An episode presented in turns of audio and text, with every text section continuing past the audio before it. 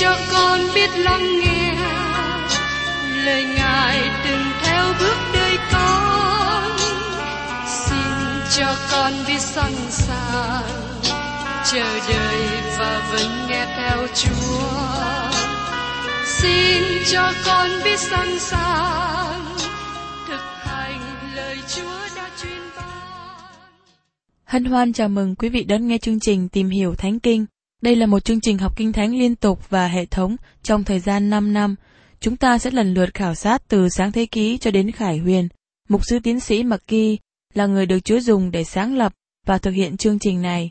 Ông tin rằng lời của Đức Chúa Trời có khả năng đáp ứng mọi nhu cầu cho tất cả mọi người trên thế giới, không phân biệt chủng tộc, văn hóa, trình độ tuổi tác hay phái tính. Ước mong quý vị theo dõi liên tục và giới thiệu cho thân nhân bạn hữu cùng đón nghe. Kính chào quý vị và các bạn. Trong chương trình tìm hiểu Thánh Kinh kỳ trước, tôi đã cùng với quý vị tìm hiểu về sách Timothée thứ nhì đoạn 4. Đó là lời khuyên của Phaolô với Timothée. Chúng ta thấy rằng Phaolô biết rằng ngày qua đời của ông đã gần kề, cho nên ông có những lời khuyên rất là chân tình để gửi đến cho Timothée là người mà ông đặt nhiều hy vọng sẽ nối tiếp công việc của Phaolô trong những ngày tương lai. Và tiếp đến trong chương trình tìm hiểu Thánh Kinh hôm nay, tôi với quý vị cùng tìm hiểu tiếp trong Timothée thứ nhì, đoạn 4, từ câu 6 đến 22. Đặc biệt, trong phân đoạn Kinh Thánh Timothée thứ nhì, đoạn 4, từ câu 6 đến câu 8, là một phân đoạn quan trọng trong Kinh Thánh. Tại đây, Phaolô nói về chính đời sống của ông. Mời các bạn cùng xem phần kinh thánh này. Về phần ta, ta đang bị đổ ra làm lễ quán. Kỳ qua đời của ta gần rồi. Ta đã đánh trận tốt lành, đã xong sự chạy, đã giữ được đức tin. Hiện nay mão triều thiên của sự công bình đã để dành cho ta. Chúa là quan án công bình sẽ ban mạo ấy cho ta trong ngày đó. Không những cho ta mà thôi, nhưng cũng cho mọi kẻ yêu mến sự hiện đến của Ngài. Phaolô nói rằng, ta bị đổ ra làm lễ quán. Nếu các bạn có dịp đi vào phòng hành quyết ở La Mã, các bạn thấy quang cảnh đẫm máu. Thành thật mà nói, đó là một cảnh trạng hải hùng ghê sợ khi thấy cái đầu bị chặt đứt. Khi thấy người lính La Mã thô bạo, hung tận, cầm cái dao lớn lên, chém xuống cổ. Cái đầu rớt xuống giỏ, còn phần thân thể rơi xuống phía bên kia. Nhưng Phaolô nói rằng, tất cả những gì các bạn thấy, các bạn chưa thật sự thấy nhiều. Điều xảy ra giống như bàn thờ chân của lễ, và đời sống của Phaolô được đổ ra để làm một của lễ. Phaolô dùng hình ảnh biểu tượng này khi nói trong thơ Philip. Khi Phaolô bị bắt lần thứ nhất, ông nghĩ rằng sự chết đến với ông. Và Phaolô viết trong Philip đoạn 2 câu 17. Ví bằng, nếu quyết tôi phải dùng để tưới lên của lễ và của dân đức tin cho anh em, tôi cũng vui lòng, lại đồng vui với anh em hết thảy. Phaolô muốn đời sống của ông được đổ ra. Trong thời bấy giờ, Phaolô có thể nói rằng đời sống của ông sắp kết thúc, đời sống của ông được đổ ra giống như rượu được dùng cho của lễ. Lễ quán là lễ gì? Lễ quán là của lễ dùng rượu. Đức Chúa Trời không có ban cho lời hướng dẫn đặc biệt nào cho dân Israel liên hệ đến lễ quán. Do vậy, lễ quán được đề cập nhiều lần trong sách Xuất Ai Cập ký và sách Lê Vi ký. Chẳng hạn như chúng ta xem trong Lê Vi ký đoạn 23 câu 37. Đó là những ngày lễ trọng thể của Đức Sô Va mà các ngươi phải rao truyền là sự nhóm họp thánh, đặng dân cho Đức Sô Va những của lễ dâng lên, của lễ thiêu, của lễ chay, của lễ thù ăn, lễ quán, vật nào đã định cho ngày nấy. Thưa các bạn, rượu được dùng đổ lên của lễ, bởi vì của lễ đặt trên bàn thờ của lễ thiêu nên khá nóng, cho nên khi rượu được đổ lên của lễ, nó bốc hơi mất đi. Đó chính là những gì mà Phaolô nói ở đây. Ta đang hy sinh đời sống của ta, giống như của lễ quán đổ trên sự hy sinh của Đấng Christ. Nó không ra chi với tôi, nhưng nó là một điều cho Chúa. Đời sống của Phaolô sắp bị biến mất, và tất cả những điều được thấy là Đấng Christ. Đây là một trong những hình ảnh tuyệt vời mà Phaolô dùng. Có nhiều cơ đốc nhân cố gắng làm cho mọi người khác tưởng nhớ đến mình bằng cách ghi khắc tên của họ trên bia đá hay trên các tòa nhà để ghi nhớ. Nhưng Phaolô không thích làm những chuyện như vậy. Phaolô nói rằng đời sống của ông được đổ ra làm của lễ. Đấng Christ được tôn cao, chứ không phải Phaolô. Đây là một phân đoạn kinh thánh rất quý báu. Đời sống của Phaolô được chia làm hai phần. Phần thứ nhất nói về quá khứ. Phaolô nhìn lại đời sống trên đất, tức là thời điểm ông bị giết. Thứ nhì là tương lai sắp đến. Phaolô nhìn về sự sống đời đời. Đời sống trên đất và sự sống đời đời phân cách với nhau bởi sự chết. Đời sống của Phaolô được tóm lược trong ba cách khác nhau. Ông nói, ta đã đánh trận tốt lành. Phaolô là người lính và lính giỏi. Có những chiến trận đã trải qua và được chiến thắng. Và đến cuối cuộc đời, Phaolô nói rằng, tôi là người lính của Chúa cứu thế của tôi. Các bạn thân mến, tất cả những người tin nhận Chúa Giêsu nên ở trong vị trí đó. Có những chiến trận phải chiến đấu, và mỗi cơ đốc nhân cần binh vực cho lời của Đức Chúa Trời và đứng vững trên các lẽ thật của Kinh Thánh. Phaolô nói tiếp, ta đã xong sự chạy. Đời sống không những là một cuộc chiến trận, nhưng cũng là một cuộc chạy đua. Paulo là một lực sĩ có kỷ lực và ông cố chạy để đạt phần thưởng. Trong cuộc đua, Paulo giữ thân thể cho nó phục theo. Paulo cố gắng giữ đời sống cơ đốc nhân của ông trong cách đó để không bị chê bai. Paulo viết ở trong Côn Tô thứ nhất, đoạn 9 câu 27. Xong tôi đãi thân thể tôi cách nghiêm khắc, bắt nó phải phục, e rằng sau khi tôi giảng dạy cho kẻ khác mà chính mình bị bỏ chăng. Và trong sách Hebrew đoạn 12, câu 1 câu 2 cũng nói rằng, Thế thì, vì chúng ta được nhiều người chứng kiến dây lấy như đám mây rất lớn, chúng ta cũng nên quăng hết gánh nặng và tội lỗi dễ dấn dương ta, lấy lòng nhịn nhục theo đòi cuộc chạy đua đã bày ra cho ta. Nhìn xem Đức Chúa Giêsu là cội rễ và cuối cùng của đức tin, tức là đấng vì sự vui mừng đã đặt trước mặt mình, chịu lấy thập từ giá, khinh điều sỉ nhục, và hiện nay ngồi bên hữu ngay Đức Chúa Trời. Giờ đây ở cuối cuộc đời, Phaolô nói, ta đã xong sự chạy. Phaolô hoàn tất những gì mà Đức Chúa Trời muốn làm trên đời sống của ông. Phaolô nói tiếp, ta giữ được đức tin. Đời sống của Phaolô tin cậy Đức Chúa Trời và ông là một người quản gia tốt. Ông đã giữ được đức tin. Ông không hề xa khỏi các lẽ thật và nền tảng giáo lý trong lời của Đức Chúa Trời. Phaolô có lời làm chứng tốt về đời sống của ông. Đời sống của Phaolô thể hiện một đời sống tốt lành. Phaolô nói, kỳ qua đời của ta gần kề. Phaolô sắp ra đi. Từ ngữ ra đi trong tiếng Hy Lạp khác với từ ngữ được dùng ở trong Thessalonica thứ nhất, nói đến việc hội thánh được cất lên khỏi thế gian. Chính Phaolô đi qua một ngưỡng cửa khác. Người tin Chúa Giêsu mà vẫn còn sống khi hội thánh được cất lên sẽ không đi qua ngưỡng cửa của sự chết. Trong Cô thứ nhất đoạn 15, câu 51 và 52 chép như sau. Này là sự mầu nhiệm tôi tỏ cho anh em. Chúng ta không ngủ hết, nhưng hết thải đều sẽ biến quá trong giây phút, trong nháy mắt, lúc tiếng càng chót, vì càng xa thổi. Kẻ chết đều sống lại, được không hay hư nát, và chúng ta đều sẽ biến hóa. Từ ngữ Hy Lạp mà Phaolô dùng nói về sự ra đi này là một từ ngữ khác biệt. Nó có nghĩa là mở ra, tháo ra. Giống như việc tháo dây cột tàu và sẵn sàng khởi hành ra khơi. Phaolô có một quan niệm khác biệt hơn điều chúng ta có hiện nay. Tôi thường nghe ở buổi lễ an táng, khi có người nói về người thân qua đời như vậy. Người này đã trở về bến đậu sau khi đã trải qua một đoạn đường đời đầy sóng gió. Nhưng Phaolô nói khác hẳn. Ông nói rằng, tôi đã bị buộc ở bến tàu. Đời sống con người như thế chúng ta chưa đi đến nơi nào, chúng ta bị cột dưới trái đất nhỏ bé này. Đời sống của con cái Đức Chúa Trời khi chết là được mở ra, được thả ra.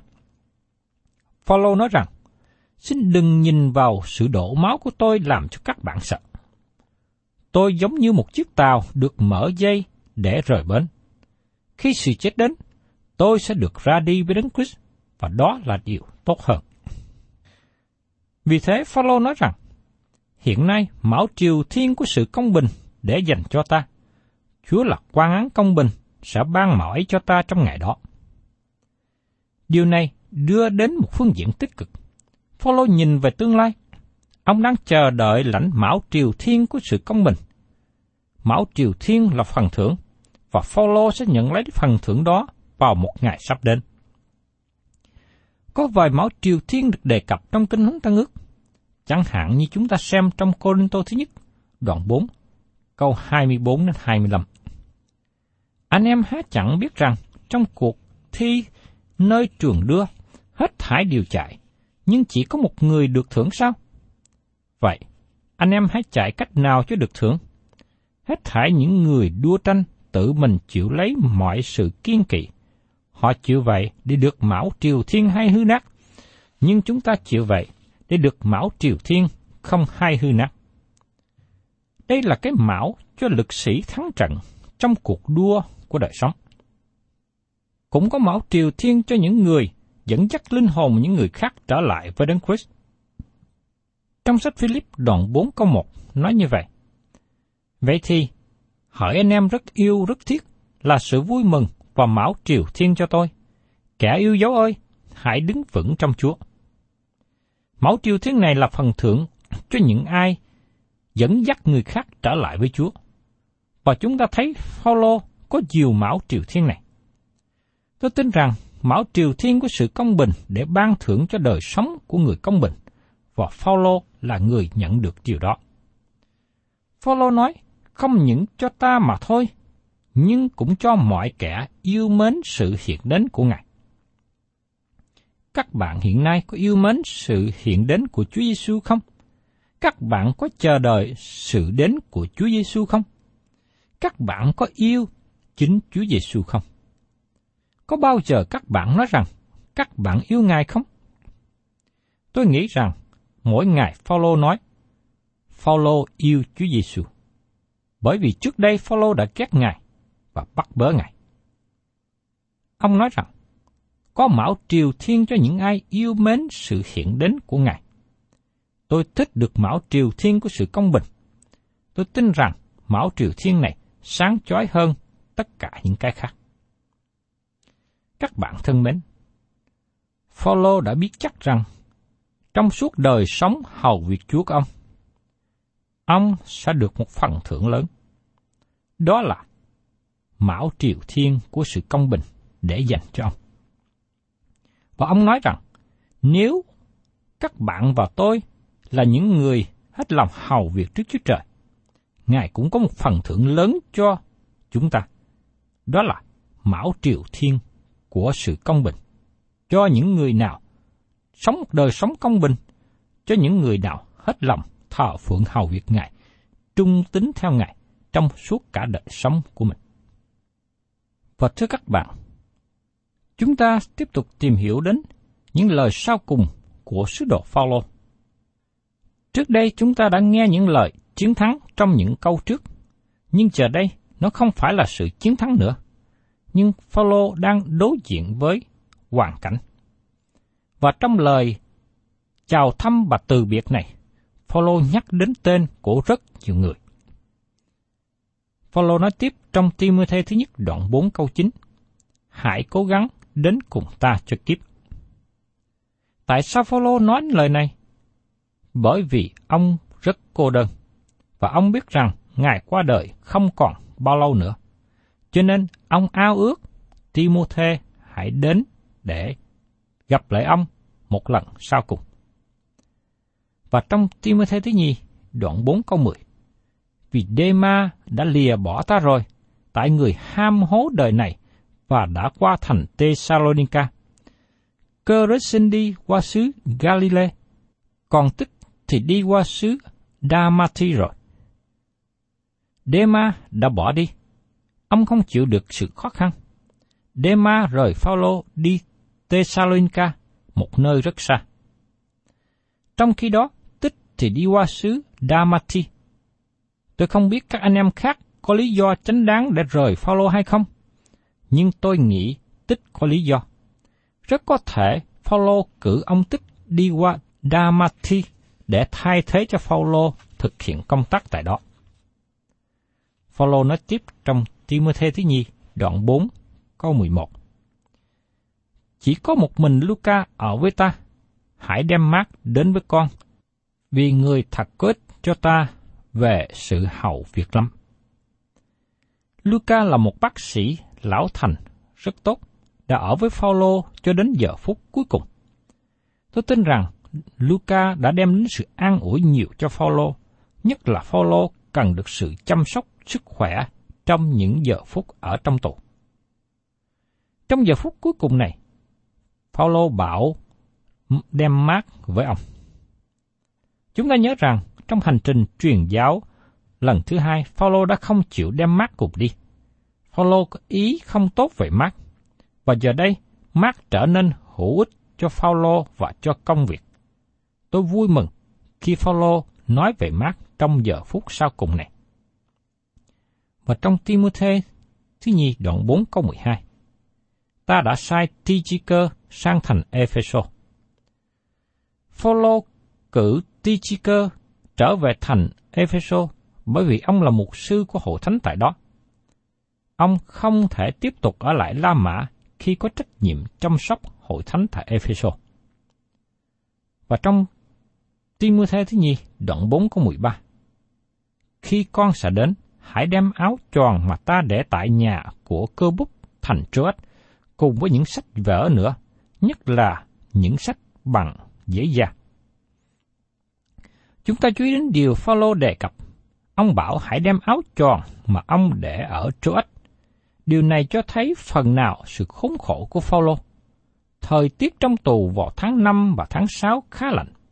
Ông rất cần áo tròn để giúp cho cơ thể bớt lạnh.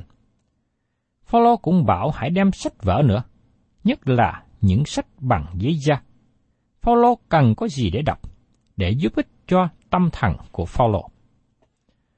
Và trong Timothée thứ nhì, đoạn 4 câu 14, Alexander thợ đồng đã làm hại ta nhiều lắm. Tùy theo công việc hắn, Chúa sẽ báo ứng.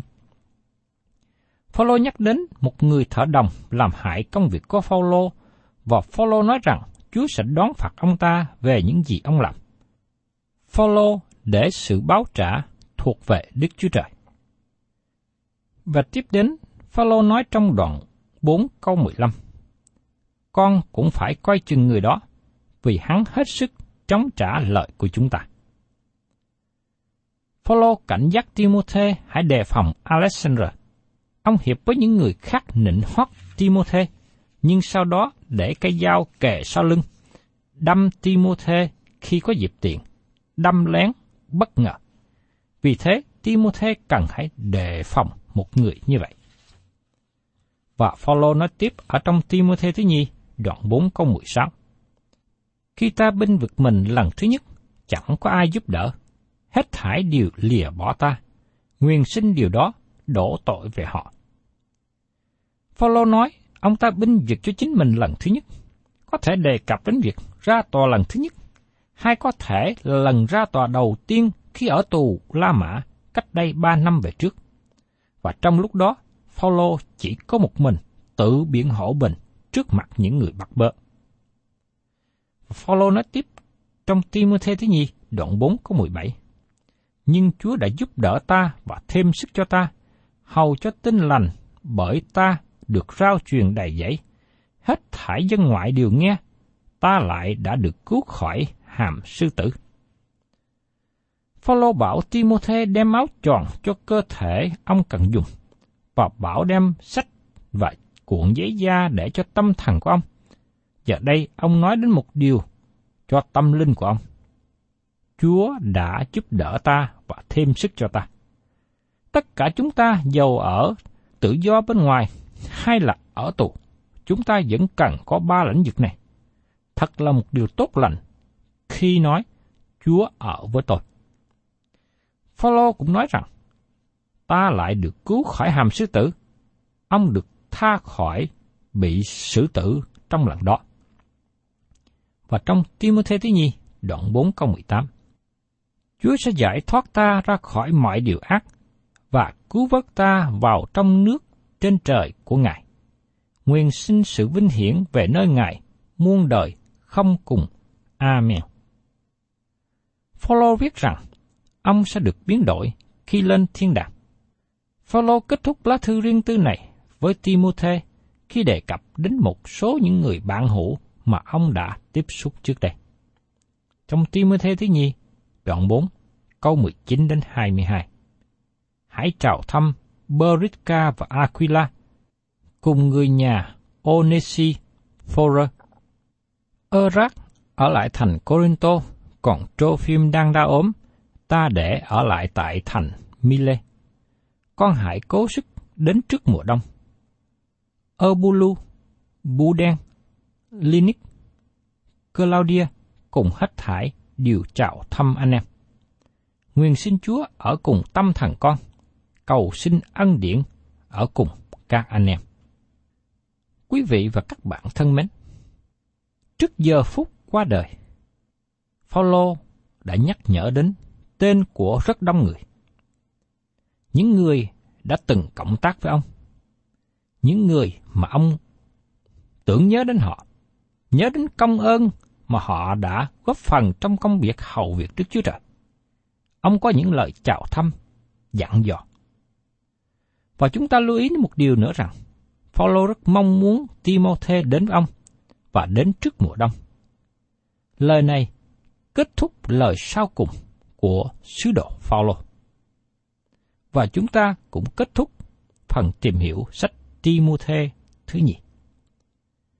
Tôi hy vọng rằng qua những lời này, khích lệ đời sống của tôi và quý ông bà anh chị em. Chúng ta cần bền tâm trong sự phụng sự Đức Chúa Trời. Công việc của Đức Chúa Trời cần có nhiều người hiệp tác. Phaolô, một người đã hy sinh cả đời sống mình trong sự thờ phượng hầu việc Đức Chúa Trời. Và trước giờ phút qua đời, ông có những lời từ biệt đến nhiều người. Đặc biệt là ông trao những hy vọng cho người con tinh thần là Timothy để tiếp tục công tác trong tương lai. Thân chào tạm biệt quý vị và xin hẹn tái ngộ cùng quý vị trong chương trình Tìm hiểu Thánh Kinh kỳ sau. Cảm ơn quý vị đã đón nghe chương trình Tìm hiểu Thánh Kinh. Nếu quý vị muốn có loạt bài này, xin liên lạc với chúng tôi theo địa chỉ sẽ được đọc vào cuối chương trình. Kính chào quý thính giả.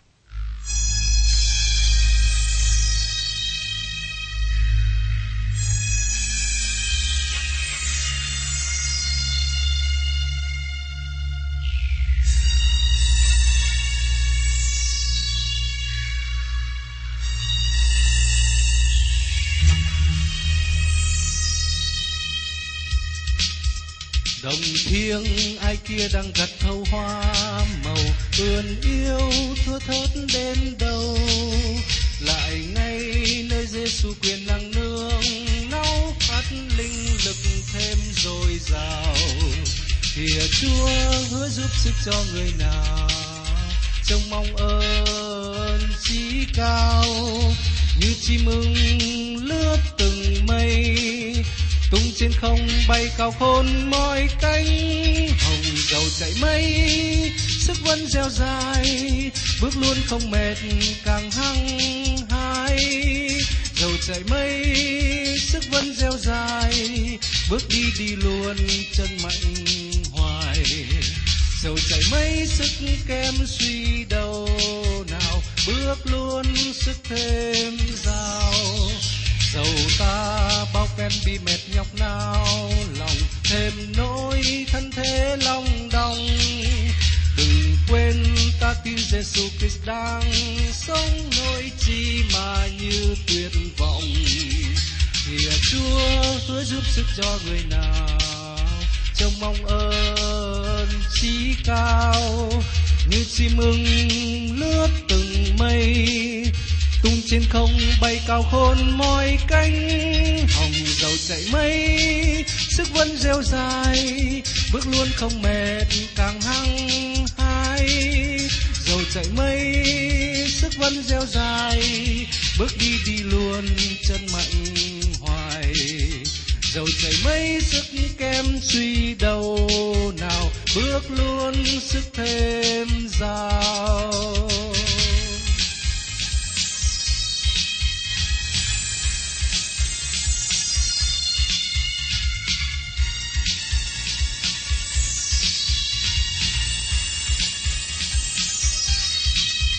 mừng lên nay Giêsu gần bên ta, hoài cho đến nhắm mắt tắt hơi. Nhìn lên nơi cao kia cùng chạy hăng hai Chúa ban mọi ơn rộng rời. Kìa Chúa hứa giúp sức cho người nào trông mong ơn chí cao. Như chim mừng lướt từng mây tung trên không bay cao khôn mọi cánh, hồng dầu chạy mây, sức vẫn dẻo dài, bước luôn không mệt càng hăng hái. Dầu chạy mây, sức vẫn dẻo dài, bước đi đi luôn chân mạnh hoài. Dầu chạy mây, sức kem suy đầu nào, bước luôn sức thêm dao.